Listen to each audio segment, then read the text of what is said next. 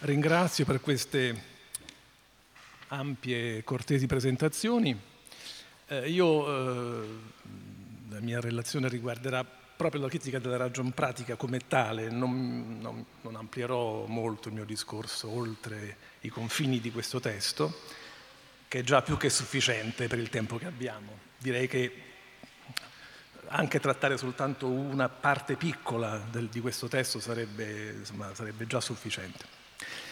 Eh, ha detto appena adesso il nostro collega che eh, la critica della ragione pratica è è un'opera fondamentale nella, per il pensiero morale in generale e certamente è l'opera fondamentale di filosofia pratica scritta da Kant. Però questo essere fondamentale per la critica della ragion pratica è un posto, come dire, un ruolo in certo modo diremmo onorario. Mm? Perché questo? Perché Kant scritto, aveva scritto po- pochi anni prima della critica della ragion pratica che è stata stesa eh, nel corso dell'87, nella primavera dell'87 ed è poi stata pubblicata con la data dell'88, aveva scritto un testo che si chiama Fondazione della metafisica dei costumi, già citato nella introduzione, eh, il quale testo ha il pregio di essere molto più leggibile, molto più chiaro della critica della ragion pratica. Ragione per cui, sì, la critica della ragion pratica è una delle tre critiche, dunque ha questo posto, come dire, eminente nella produzione kantiana, ma poi di fatto le esposizioni, diciamo, le interpretazioni, la fortuna del pensiero morale kantiano si sono in realtà in buona parte e frequentemente, più frequentemente, appoggiate, appoggiate alla fondazione della metafisica dei costumi. Eh, diciamo questo, questo lo dice Kant, eh, con una certa, insomma, si può dire con una certa relativa chiarezza. Kant è un filosofo che si esprime non sempre in modo limpido, diciamo così. Eh, possiamo dire questo, in effetti la fondazione era stata scritta da Kant, potremmo dire, per il pubblico colto, per il pubblico colto. La critica della ragion pratica è scritta rigorosamente per filosofi, è scritta in un modo, come una dottrina, è un trattato. Eh? La sua esposizione è spesso molto dura e Soprattutto il grande problema della critica della ragion pratica è che l'argomento fondamentale quale, al quale sembra Kant si appoggi per, eh, per eh, dimostrare ciò che tra poco diremo, non lo voglio dire subito, è un argomento che è stato fortemente criticato e che va sotto il nome piuttosto noto, ci arriveremo verso la fine della mia relazione, di fatto della ragione, factum der Vernunft. Eh? È un argomento che è stato fortemente criticato già dai contemporanei di Kant e che è stato spesso respinto dai, dai, anche da interpreti in tempi recenti, negli ultimi 20-30 anni. Dunque, situazione, della, situazione dell'opera, diciamo così, della produzione di filosofia pratica di Kant, fondazione della metafisica dei costumi, testo che ha molte formule fa, di facile, almeno apparentemente di facile, come dire, comprensione e critica della ragion pratica con argomenti molto più duri e questo argomento specifico che si chiama fatto della ragione, il quale argomento per l'appunto è stato assai faticosamente recepito nella storia del pensiero morale a partire da Kant. Dunque è, è, successo questo, diciamo così, questo voglio dirlo nei termini più semplici possibili, è successo questo che sì, si è detto, la critica della ragion pratica è un testo importantissimo, fondamentale, dimostra che gli esseri razionali finiti, cioè gli esseri umani, sono liberi, ma il modo in cui lo dimostra, insomma, non è del tutto chiaro. Questa è la situazione. Veniamo al testo, veniamo alla, alla struttura di questo testo. Eh, la, il testo è diviso in due parti principali, analitica e dialettica, poi c'è una, una, parte, una dottrina del metodo molto breve che è una didattica etica, eh, la seconda parte, la dialettica della ragione pura pratica, sostanzialmente una, contiene quella che si usa chiamare la teologia morale di Kant. Si dice teologia morale perché in questa parte Kant argomenta, tra l'altro, il postulato di Dio, Tuttavia, la seconda parte della critica della ragion pratica, la dialettica, non è esclusiva della critica della ragion pratica, è la seconda versione della sua teologia morale che aveva avuto una prima versione nella critica della ragion pura e che avrà una terza versione più elaborata e più complessa nella critica del giudizio, alla fine della critica del giudizio. Dunque, la dialettica non è il luogo in cui Kant dimostra ciò che vuole dimostrare nella critica della ragion pratica. La prima parte, l'analitica della ragione pura pratica, è divisa in tre capitoli. Analitica, insomma, principi, l'argomento è principi, oggetto della ragione pura pratica e moventi della ragione pura pratica. I secondi due capitoli, oggetto e moventi, sono fortemente dipendenti dal primo, il quale primo capitolo è in realtà il luogo, e questo Kant lo dice esplicitamente, il luogo davvero in cui viene dimostrato, viene dimostrato ciò che la critica della ragion pratica vuole dimostrare. Adesso lo diciamo cos'è, il punto è questo. Kant nella critica della ragion pratica vuole dimostrare che la ragione pura per sé sola è pratica.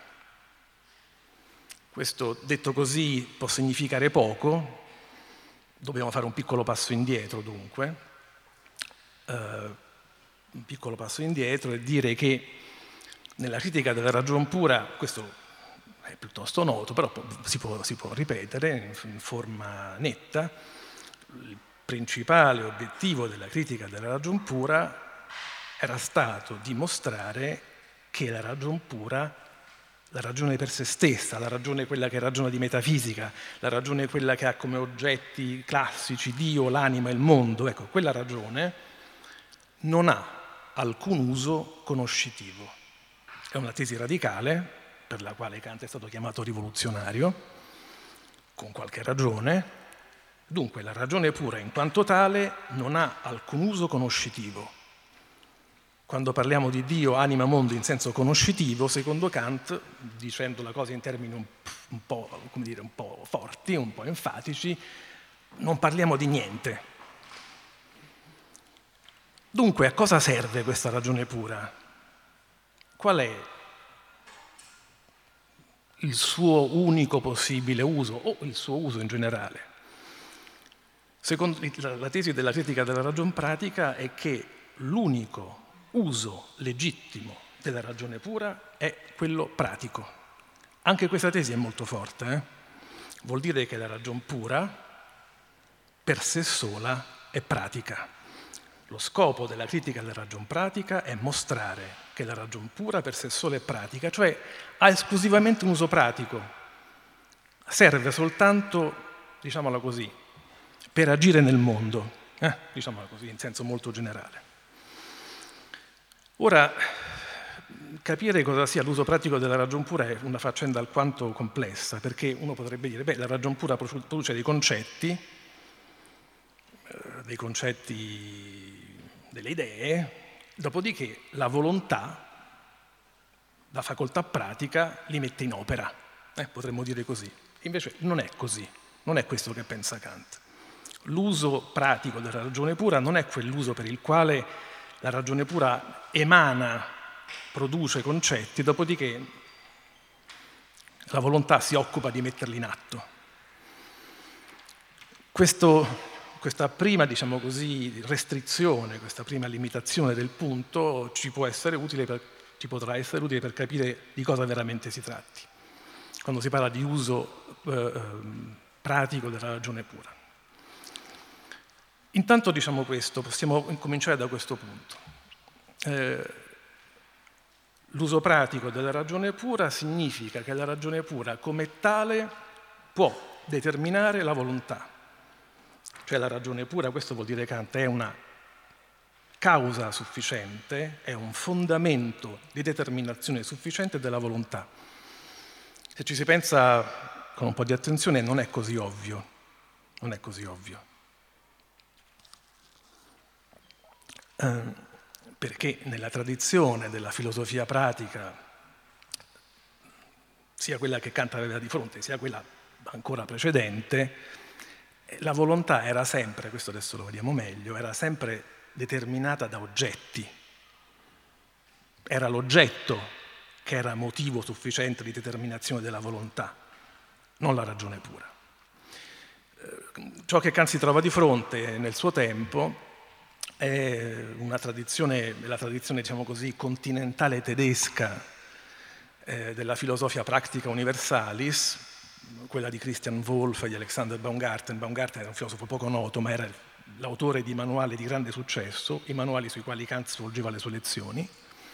E in questa filosofia practica universalis effettivamente la, volontà era sempre correlata all'oggetto se voglio, per volere, devo volere qualcosa ed è questo qualcosa che determina la volontà a volere. Senza qualcosa, senza il qualcosa che io voglio, è impossibile che la volontà sia determinata. Il punto di partenza della critica della ragion pratica consiste, un punto di partenza che ha delle premesse assai complesse in realtà, ma consiste in questo. Ed è già questa una mossa, diciamo così, la, mossa, la grande innovazione compiuta da Kant. Consiste nello sganciare, nello sganciare volontà e oggetto. Ossia, il punto è, dobbiamo immaginare, dobbiamo ipotizzare, per essere precisi, che la volontà possa essere anche determinata senza correlazione necessaria con l'oggetto. Con questo Kant non sta dicendo, non sta dicendo che la volontà è realmente determinata da qualcos'altro rispetto all'oggetto. Non sta dicendo questo, dice semplicemente che possiamo considerare la volontà come sganciata dall'oggetto. Eh, questa tesi, questa tesi sullo sganciamento tra volontà e oggetto è la tesi che in maniera, eh, come dire, implicita, in maniera più diciamo, semplificata, potremmo dire, per alcuni aspetti, almeno nella formula, era presente già nella tesi della Fondazione, eh, secondo cui, la leggo, qui leggo Kant, sono due righe di Kant, secondo cui nulla è possibile pensare nel mondo, anzi, in generale, anche fuori di esso, che possa essere ritenuto buono senza limitazioni se non una volontà buona. Questa definizione che sembra oggi a noi, può sembrarci inoffensiva, diciamo così, in realtà dice una cosa molto forte, dice cioè che il bene non sta negli oggetti, non sta in idee, non sta in cose, non sta in ciò che si desidera, non sta in ciò che vogliamo, ma il vero e autentico bene sta esclusivamente nella volontà in quanto tale. Nella volontà, cioè, che deve essere determinata ad essere buona in un modo che non è quello oggettuale, che non dipende da oggetti. Con, questo, con, questo, con questa innovazione Kant, non, bisogna stare attenti, non, non inventa propriamente, non escogita, diciamo così, un'idea integralmente nuova Qual è l'operazione compiuta da Kant in questo caso? Beh, insomma, sostanzialmente Kant aggira, potremmo dire, scavalca la lunghissima tradizione aristotelico-scolastica, dunque una tradizione nella quale la volontà aveva una struttura finalistica, la scavalca e si connette direttamente attraverso, diciamo così, pure attraverso, attraverso Lutero, attraverso il protestantesimo, si connette alla tradizione paolino-agostiniana. Questa è l'operazione compiuta da Kant.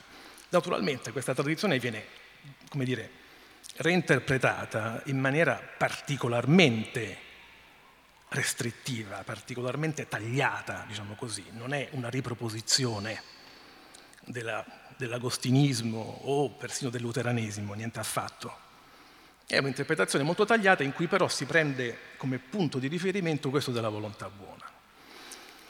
Eh, dunque, siamo al principio della critica della ragion pratica, Kant in un certo senso vuole proseguire definire filosoficamente, non soltanto per il pubblico colto, definire in modo rigoroso la possibilità che si dia questa volontà buona e per fare questo, per fare questo eh, trasforma la tesi della volontà buona nella tesi secondo cui appunto la ragione pura per sé sola è pratica. Questo è l'argomento. Ora, siamo, io sto qui facendo una sorta di esposizione raccolta, diciamo così, del primo capitolo della critica della ragione pratica. E come opera Kant? È, come funziona il suo argomento che è molto complesso e anche molto controverso? Funziona in questo modo. Kant comincia col dire se si dà una ragione pura pratica, ci devono essere necessariamente leggi pratiche. Dunque, se io dimostro che ci sono leggi pratiche, si darà una ragione pura pratica. Dunque l'obiettivo fondamentale a cui mira Kant nella, in questa prima parte della critica della ragione pratica è dimostrare che si danno leggi pratiche. Cosa sono le leggi pratiche? Le leggi pratiche sono quei principi pratici che determinano la volontà oggettivamente. Che significa oggettivamente? Non è così semplice da capire. Significa che determinano la volontà di qualsiasi essere razionale possibile. La nozione di essere razionale è, alquanto sconcertante, diciamo così, perché cosa sono questi esseri razionali? Che cosa sono? Abitatori di altri pianeti, diciamo, cose di questo genere? No. Gli esseri razionali sono esseri razionali finiti ai quali sottraiamo per astrazione l'elemento della sensibilità. Però questo è il punto importante, non l'elemento della sensibilità in quanto mio o tuo, in quanto di Tizio o Caio. L'elemento della sensibilità in quanto tale. Su questo fondamento, se io dimostro che le leggi pratiche sono principi validi per ogni possibile essere razionale, saranno necessariamente valide per ogni essere razionale finito. Questo è il punto. Perché questo? Perché gli esseri razionali finiti sono finiti ciascuno a suo modo. Cioè la sensibilità non è una, la sensibilità è una, dire, una struttura dell'essere vivente umano, è solo una struttura, ma questa struttura è altissimamente differenziata, diciamo così. Mm? Dunque, se io dimostro che la legge pratica è valida per gli esseri razionali, dimostrerò che è valida per tutti gli esseri razionali finiti, ossia per tutti gli esseri umani. Questo è il primo passaggio. Ora, Kant dà una definizione appunto di, di legge pratica, e se si desse già all'inizio dell'opera una, la realtà di una legge pratica avremmo concluso l'opera, avremmo concluso nostra, il nostro compito. No? Invece quello che vuole fare Kant è, l'operazione è, ha una struttura logica complessa, ossia il concetto di legge pratica viene posto al principio come ipotesi. Ciò non toglie che io possa trarre conseguenze necessarie da un'ipotesi. Dunque cosa faccio? Dico, bene, ho il concetto di legge pratica, lo posso definire, principio pratico valido per ogni essere razionale. Ipotizzo che non sia contraddittorio, ipotizzo che non sia autocontradittorio. Come faccio a dire che non è autocontradittorio? perché devo presumere che la nozione di essere razionale non sia autocontradittoria. Qui molti potrebbero aver da dire, eh, sia ben chiaro, questa è un'ipotesi kantiana, molti potrebbero dire non possiamo ottenere il concetto di essere razionale per, per semplice astrazione. Molti biologi, neurologi contemporanei sarebbero contrari a questa ipotesi. Tuttavia, tuttavia, nell'ipotesi di Kant, essere razionale è un concetto non contraddittorio, e dunque noi possiamo dire che il concetto di legge pratica non è contraddittorio. A questo punto possiamo dall'ipotesi, in quanto non contraddittoria, dedurre alcune proprietà necessarie. Io non starò qui a dire il modo in cui Kant le deduce, eh, tuttavia, se sono abbastanza semplici da capire, la legge pratica ha come prima implicazione quella di non contenere alcun oggetto o materia che si voglia dire. Kant usa materie, eh, object, oggetto come, come, sinonimi, quasi come sinonimi per il, per il nostro uso, qui va bene che siano sinonimi. Dunque, la proprietà, prima proprietà di una legge pratica è che non contenga alcuna materia ovvero oggetto. La successiva proprietà è una conseguenza della prima implicazione. Apparentemente non sembrerebbe molto utile per dimostrare che la ragione pura di per sé è pratica, perché dice così, è il teorema secondo dell'analitica. Dice tutti i principi pratici materiali, ovvero che contengono un oggetto, sono di una sola e medesima specie, dove specie, in tedesco è art, significa una classe che non ha sottoclassi, cioè una classe che contiene solo individui. Detto così sembra anche questo piuttosto innocuo. E invece scopriamo, se vediamo un po' meglio, scopriamo che la cosa è, più, insomma, ha conseguenze molto più ampie. Kant dice sostanzialmente che tutti i principi pratici, materiali, non possono essere leggi pratiche, e va bene, ma stanno tutti su una stessa scala omogenea possono essere comparati l'uno con l'altro in base alla quantità e anche al tipo di piacere o dispiacere che essi producono. La conseguenza di questa affermazione è particolarmente radicale. Gli esempi di Kant sono, diremmo, molto semplici, per non dire banali. Kant fa esempio, fa, vari esempi, dice per esempio, dunque qualcuno che ha l'occasione di leggere un magnifico libro mm, e che ha solo quell'occasione di leggerlo non lo legge per andare a caccia. Oppure qualcun altro che una, potrebbe fare una conversazione con qualche persona di grande intelligenza che però poi partirà, preferisce andare a pranzo fuori, perché il piacere mangi- della, della, del pranzo o il piacere della caccia superano sulla stessa scala il piacere o il dispiacere di leggere un libro o di fare altre cose intellettuali. Perché fa questi esempi Kant? Perché di fronte a una tradizione che separava, che, che separava ehm, come dire, principi superiori, pratici, inferiori in base alla loro come dire, appartenenza, potremmo dire oggi con un termine un po' desueto, ma per intenderci spirituale. Cioè, insomma, principi intellettuali sono superiori, principi fisici, materiali, sensibili sono inferiori. Kant dice che non è vero, che non è così, perché in entrambi i casi, questo è il punto, in entrambi i casi, il soggetto si trova a scegliere su una stessa scala sapendo che è determinato dal maggiore o minore piacere che ha nella scelta. Cosa vuol dire questo, proprio venendo al tema nostra, di, questo, di questi incontri? Vuol dire che se i soggetti, gli esseri razionali finiti o anche gli esseri razionali in generale in questo caso, se i soggetti fossero sempre soltanto di fronte a scelte di questo genere, tra piaceri maggiori e minori, benché diversissimi fra loro dal punto di vista dire, ideologico, culturale, mm, antropologico. Se fosse semplicemente così, il concetto di libertà non emergerebbe affatto. Cioè una comunità di esseri, di soggetti, che fosse sempre di fronte soltanto alla scelta fra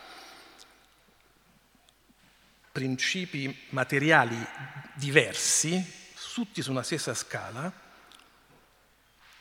non avrebbe affatto, Kant in queste cose è molto radicale, non avrebbe affatto la nozione di libertà. Cioè la libertà, secondo Kant, non nasce su questo terreno, non nasce sul terreno della comparazione tra principi materiali, dove materiali vuol dire molte cose diverse.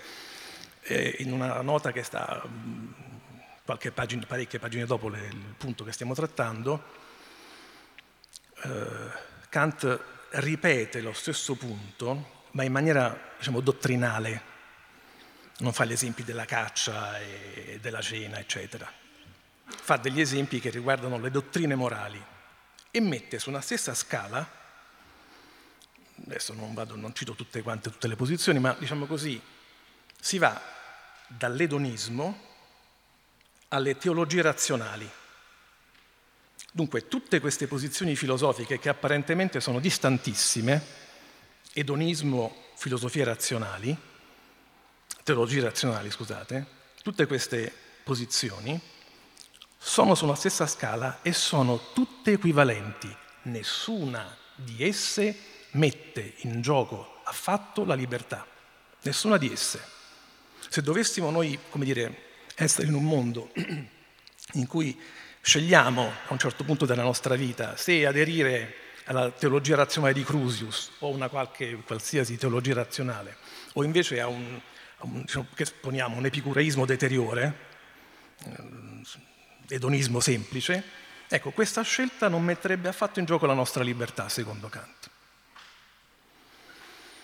A questo punto Kant compie un passo ulteriore eh, questo è un passo forse ancora più articolato, diciamo, e cioè dice così, mettiamola in questi termini. Supponiamo che, pratica, che ci siano leggi pratiche e supponiamo che queste leggi pratiche debbano essere rese attuali, effettive, che debbano essere messe in atto. Quali sono le condizioni restrittive a cui dobbiamo sottoporre queste leggi pratiche per ottenere che siano attuali? Sono due condizioni restrittive. La prima è che devono essere assunte da un soggetto. Non ci sono volontà che vanno in giro senza soggetti. No? Dunque, se la volontà deve essere determinata da leggi pratiche, deve essere di un soggetto. La seconda condizione è che questi principi assunti dal soggetto abbiano una certa specifica struttura.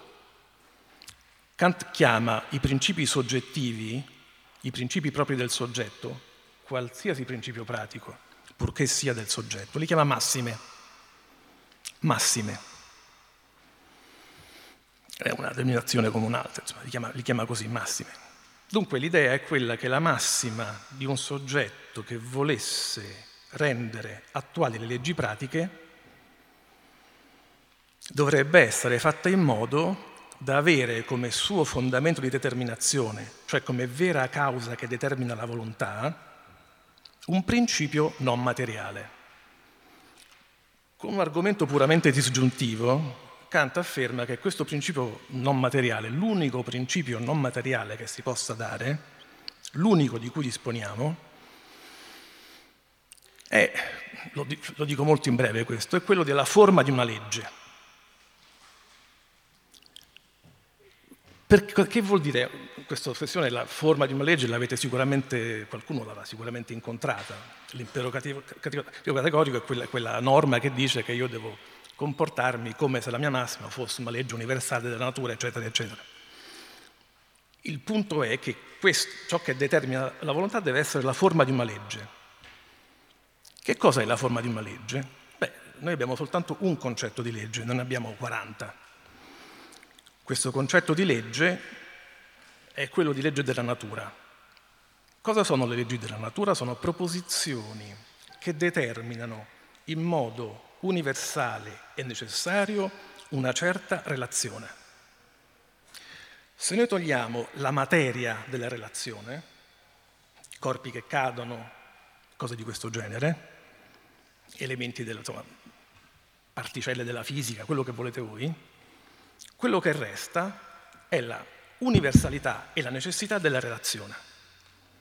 Solo quello resta. Dunque la forma di una legge significa universalità necessità. Attenzione, se dico universalità basta anche per dire necessità, perché universalità in senso stretto e proprio significa anche necessità. Dunque,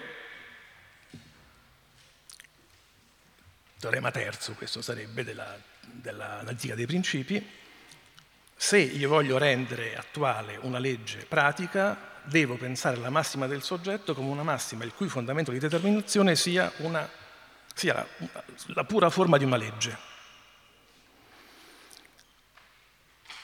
Questo è che è in certo modo quello che nella fondazione si chiamava imperativo categorico. Eh, Kant, dopo qualche momento dopo aver enunciato questo teorema, in effetti enuncia una legge fondamentale della ragione pura pratica. Eh, la legge fondamentale della ragione pura, pura pratica è, è esatta, suona, è simile a un imperativo categorico e, e Kant la presenta così, come se fosse un semplice risultato. Gli interpreti si sono su questo punto eh, ampiamente scontrati perché non si è capito come mai si possa a questo punto introdurre questa formula diciamo, della legge pratica che Kant chiama legge fondamentale della ragione pura pratica, Kant insomma, la presenta così e non ne dà alcuna dimostrazione apparente. Sta lì, così, espressa in questa maniera.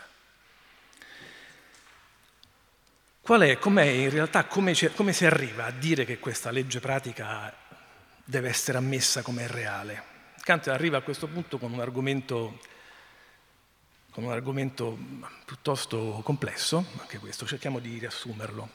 Ci arriva attraverso due problemi, proprio problemi, si chiamano così. L'analitica, adesso posso dirlo, l'analitica dei principi della critica della ragione pratica è scritta, diciamo, ordine geometrico, come l'etica di Spinoza. Sono pochi paragrafi, ma sono definizione, teorema, teorema, teorema, problema, problema, legge. Eh? Questa è la sequenza. Sono, è scritta in maniera geometrica, diciamo così. Perché problema? Cosa sono questi problemi? Nella logica di Kant, i problemi, questo è, non è complicatissimo, i problemi sono proposizioni logico-pratiche, le chiama così Kant. Perché logico-pratiche? Perché un problema deve essere risolto, impone una soluzione il problema. Dunque, per questo è logico-pratica, perché una proposizione della logica il problema, è un tipo di struttura logica che esige una soluzione e dunque per questo è una proposizione logico-pratica. Un'altra proposizione logico-pratica sono i postulati. Perché? Perché i postulati devono essere ammessi. I postulati non possono non essere ammessi, mi costringono ad ammetterli. Cosa fa dunque Kant? Kant pone due problemi che esigono una soluzione dunque. Sono reciproci. Kant dice, supponiamo che quella formula che ho trovato nel teorema terzo, quella per cui la legge pratica è quella massima, il cui fondamento di determinazione sia la, forma, la pura forma di una legge, supponiamo che sia davvero, che realmente, ancora non l'abbiamo dimostrato, eh, determini la volontà. La libertà dipende tutta da questo punto, eh, secondo Kant. Non ci sono altri luoghi in cui cercarla questa libertà, sta solo qui, Supponiamo che legge, questo principio pratico, fatto in quella certa maniera che ho appena detto, sia attuale, sia wirklich, come dice Kant, che si può tradurre, a volte si traduce reale, ma è sbagliato, meglio tradurlo con attuale. Come sarebbe, questo è il problema, come sarebbe la volontà, come sarebbe fatta quella volontà che possa essere determinata in questa maniera?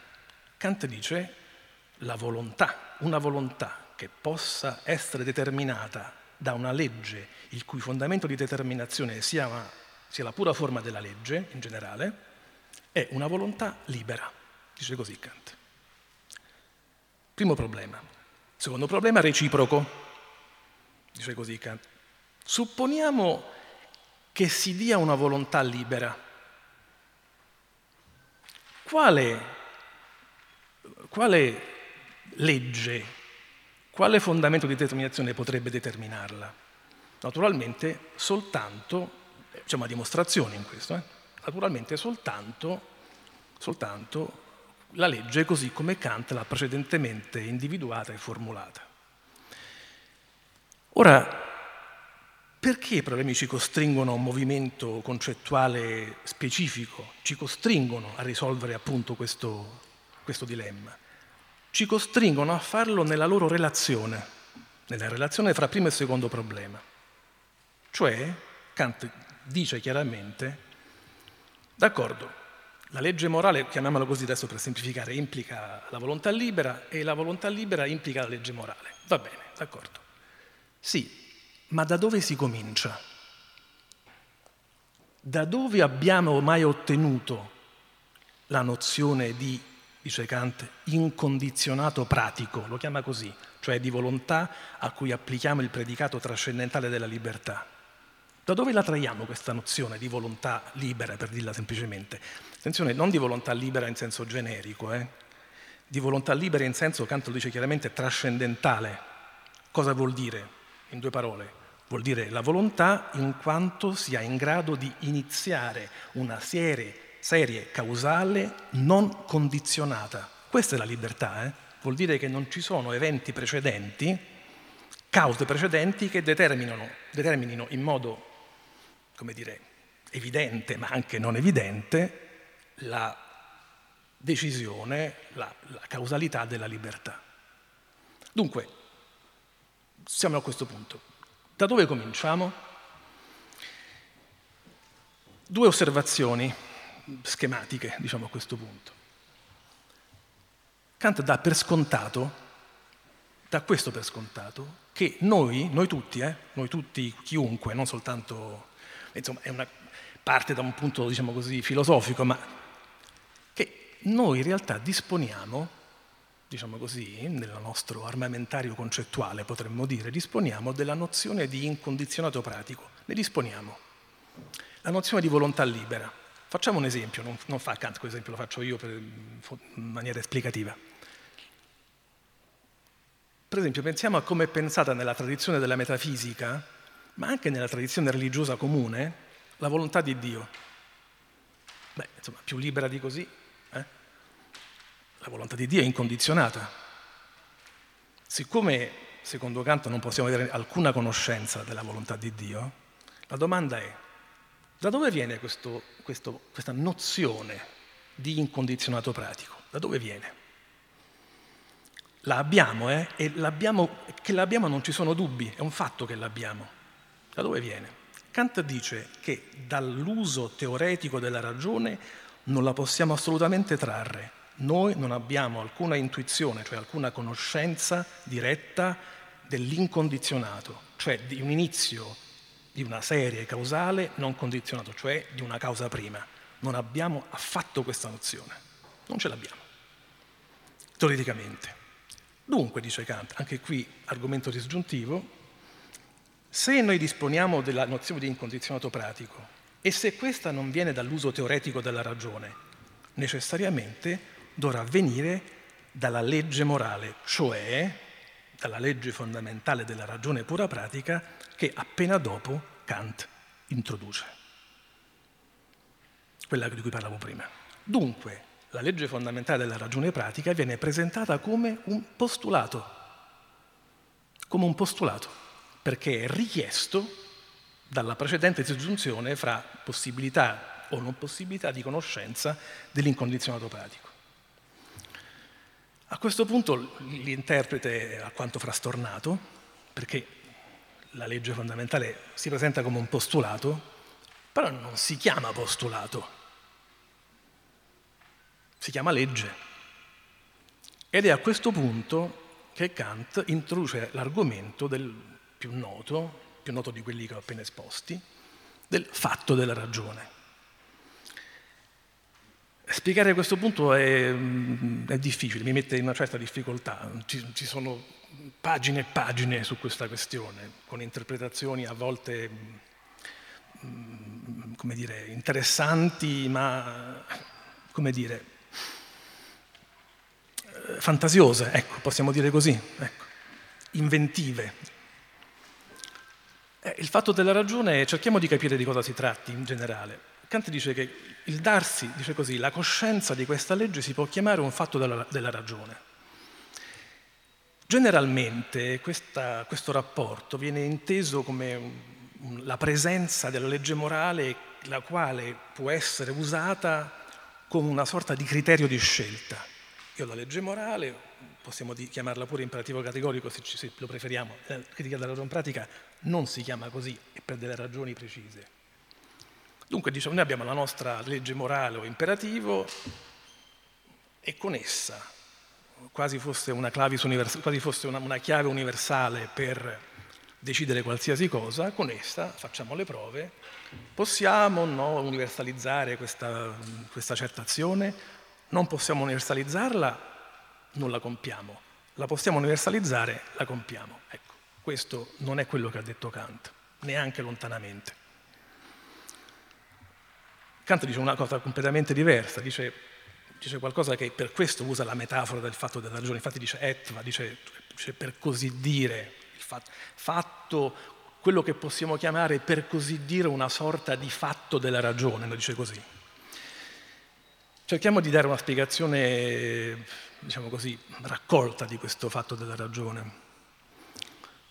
Il Kant pensa la coscienza della legge morale non come la coscienza di un criterio di scelta morale.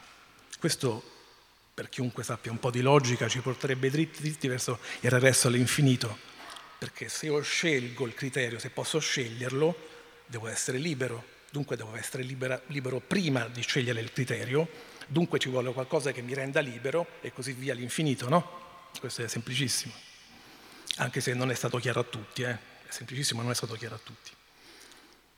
Dunque, posso, come, come, come devo definire questo punto? Diciamo così, anche se la definizione mi rendo perfettamente conto può essere insoddisfacente, anche perché mancano degli interi pezzi di cui non potrò parlare oggi, di argomento che sostengono questo punto, che sono di tipo metodologico e critico. Comunque, diciamo questo. Kant ritiene che quando si parla di fatto della ragione di coscienza della legge, ritiene così di dare una descrizione, per quanto metaforica, dello stato delle cose in cui la ragione pura pratica si trova. Noi siamo sempre, siamo, come dire, la nostra vita morale è immersa nella realtà della ragione pura pratica. Questo è il fatto della ragione, potremmo dire. Ripeto, è una descrizione iniziale, però è quello che vuol dire Kant. Fatto della ragione vuol dire che la ragione determina, è in grado di determinare la volontà. Come, come la determina, dice Kant? Come la determina? In modo, dice Kant, assoluto e immediato. Che vuol dire? che non c'è da scegliere. Non è che io posso scegliere se la ragion pura determina o no la volontà. È già scelta la cosa, è la struttura stessa della ragione. Per questo la legge si chiama legge fondamentale, Grundgesetz, e la ragione pura pratica è una facoltà fondamentale, Grundvermögen. Eh? Sono una legge fondamentale è l'espressione di una facoltà fondamentale e il darsi delle facoltà fondamentali per questioni che adesso non posso introdurre, non si può dedurre, non si può dedurre una facoltà fondamentale nel suo darsi. Si deve partire, come dire, per spiegarne la possibilità, bisogna partire dalla sua realtà. Dunque questa è una descrizione molto approssimativa del fatto della ragione, ma questo vuol dire che, questo per essere chiari, non vuol dire che poi noi, per così dire, grazie al fatto che la ragione pura sia pratica, siamo sempre buoni o siamo sempre liberi addirittura. Non è così. La volontà e dunque l'uso della libertà è sottoposto a condizioni restrittive molto dure, secondo Kant, molto dure. Sono verso la conclusione? Eh, molto dure. Dal punto di vista giuridico e diciamo antropologico storico. Dunque, il fatto che la ragione pura sia pratica è semplicemente la condizione di possibilità della libertà in generale. Dopodiché l'esercizio della libertà è tutt'altra faccenda. In ambito giuridico, dico le cose nel modo più, insomma, in maniera particolarmente riassuntiva, in ambito giuridico la libertà è sottoposta al rapporto con le altre libertà e questa libertà giuridica non ha nulla a che fare in realtà se non diciamo così in maniera estremamente indiretta, con la libertà trascendentale. Riguarda solo il suo fondamento. La libertà trascendentale è il fondamento di, della possibilità di una regolazione secondo leggi giuste, diremmo noi, della libertà esterna. Ma la libertà esterna, come dice Kant, varrebbe anche per un popolo di diavoli. Cioè anche un popolo di diavoli dovrebbe regolare le proprie libertà giuridicamente. Dovrebbe, cioè, conne- dovrei limitare la mia libertà perché altrimenti la libertà dell'altro eh, sarebbe limitata oppure così via dicendo. Questo è il principio. Questo, dunque, l'ambito giuridico già esprime una fortissima restrizione dell'uso della libertà.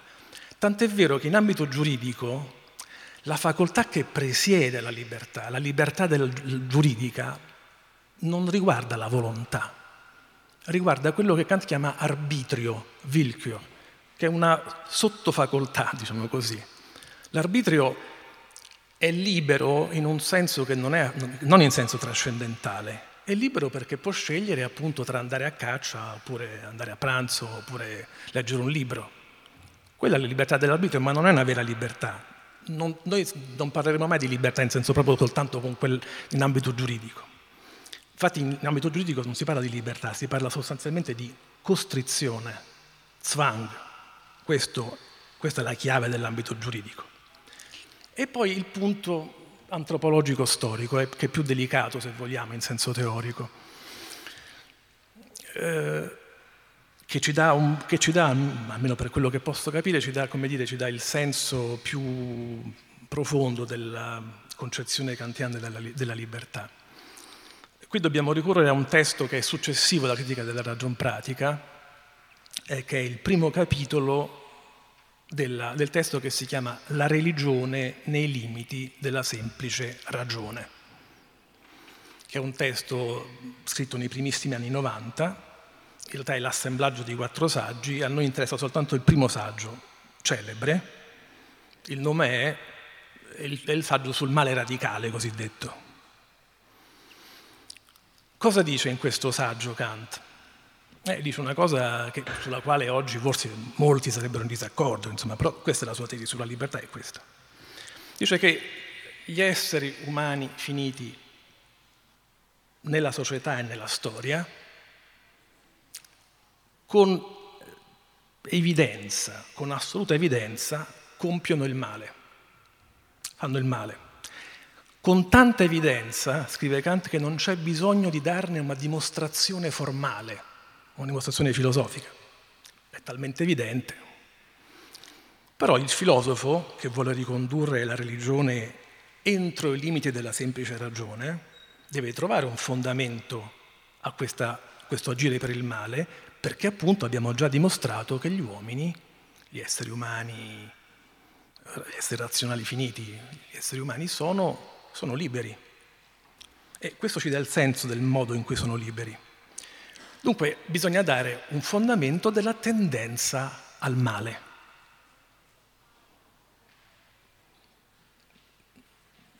C'è il male? Ci sono azioni cattive? Sì, bene, dunque dobbiamo cercare, ci deve essere qualcosa che è la causa di queste azioni cattive, cioè la tendenza al male.